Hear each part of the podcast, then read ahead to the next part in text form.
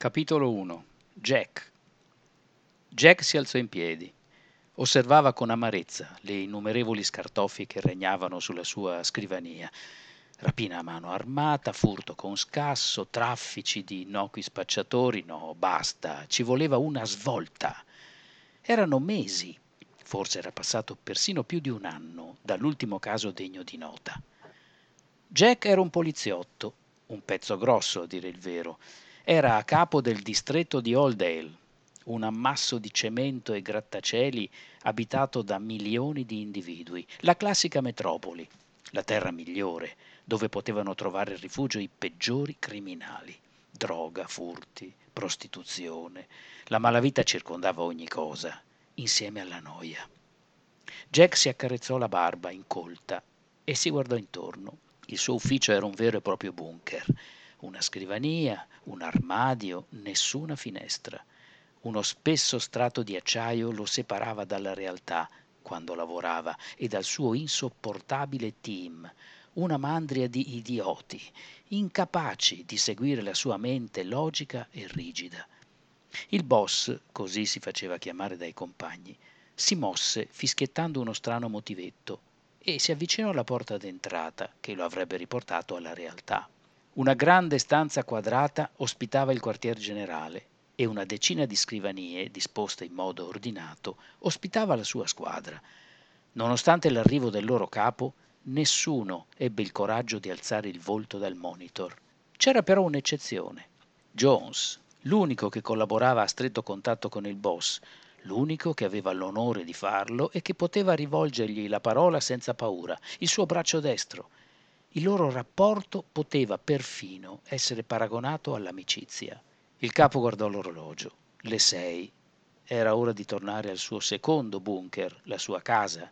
«Jones, come va?» chiese il boss. «Va bene, signore. Sono le sei», disse il collega, perspicace come sempre. «Potete andare!» esclamò Jack, rivolgendosi a tutti. In non meno di cinque secondi, deserto totale. C'erano ancora però due persone. «La vedo frustrato, più del solito. È successo qualcosa? Un nuovo caso?» domandò Jones, riponendo la sigaretta nel taschino, mentre si incamminavano verso le scale che portavano al parcheggio. «No, nessun nuovo caso. Come ben sai, c'è calma piatta in questo periodo. Però hai ragione, c'è un problema», spiegò Jack. Dopo un bip, le luci si spensero. Tra l'oscurità, solamente qualche spia intermittente di emergenza illuminava i volti dei due poliziotti. Nessun pericolo. Dopo l'orario di chiusura, il sistema elettrico primario si disattiva automaticamente, disse Jack. «Eh, lo so, signore, è così da sempre», analizzò Jones. Ah, «Lo dicevo più a me stesso che a te. In questi ultimi tempi sono preoccupato, quasi paranoico». «E perché?» chiese il collega. Sapeva che Jack non amava le domande dirette, ma lo vedeva veramente turbato. «Credo che qualcuno mi stia pedinando», sibilò il boss. «Dovrebbe ingaggiare immediatamente delle guardie del corpo. Lei è molto temuto dai fuorilegge. Con lei all'altro mondo il tasso di criminalità come minimo raddoppierebbe». «Oh, se avesse voluto uccidermi l'avrebbe già fatto. Vuole burlarsi di me. Entra, esce da casa mia, mi osserva. Solo che io non riesco ad intercettarlo. O forse sto solo diventando pazzo, o qualcuno vuol farmelo credere. Ecco il parcheggio». «Beh, forse dovrebbe prendersi una pausa», commentò Jones. «No, io non prendo mai pause. Andrò da un esperto». «Ah, d'accordo, signore, ma stia attento. Ci vediamo domani». «A domani». Solo, finalmente solo. I presunti tallonamenti avvenivano sempre quando si trovava isolato. La macchina del collega era dall'altra parte del parcheggio, ma per quanto riguardava il boss, doveva camminare ancora per qualche decina di metri prima di ricongiungersi alla sua amata decappottabile.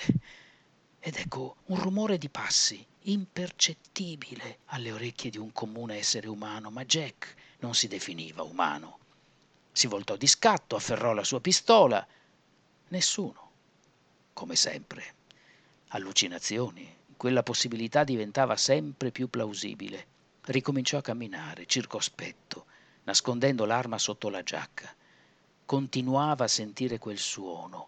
Le macchine parcheggiate lo osservavano e gli incutevano timore. Ma perché? Perché sembravano tutte uguali?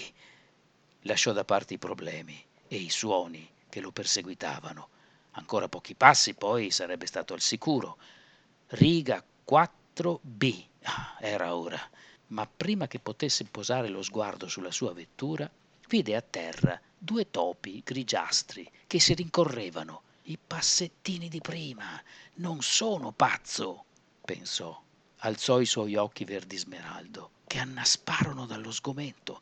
La porta della sua vettura era aperta. Era come se improvvisamente fosse stato rinchiuso in un vortice di terrore. Lui, che la paura le incuteva ad ogni persona che incontrava, si ritrovava ora nella posizione opposta. Salì in macchina, inserì la marcia, accelerò, facendo fischiare i pneumatici, e si lasciò alle spalle il parcheggio sotterraneo del palazzo. Si lanciò nella notte e, guardando lo specchietto retrovisore, gli parve di vedere un uomo nel buio.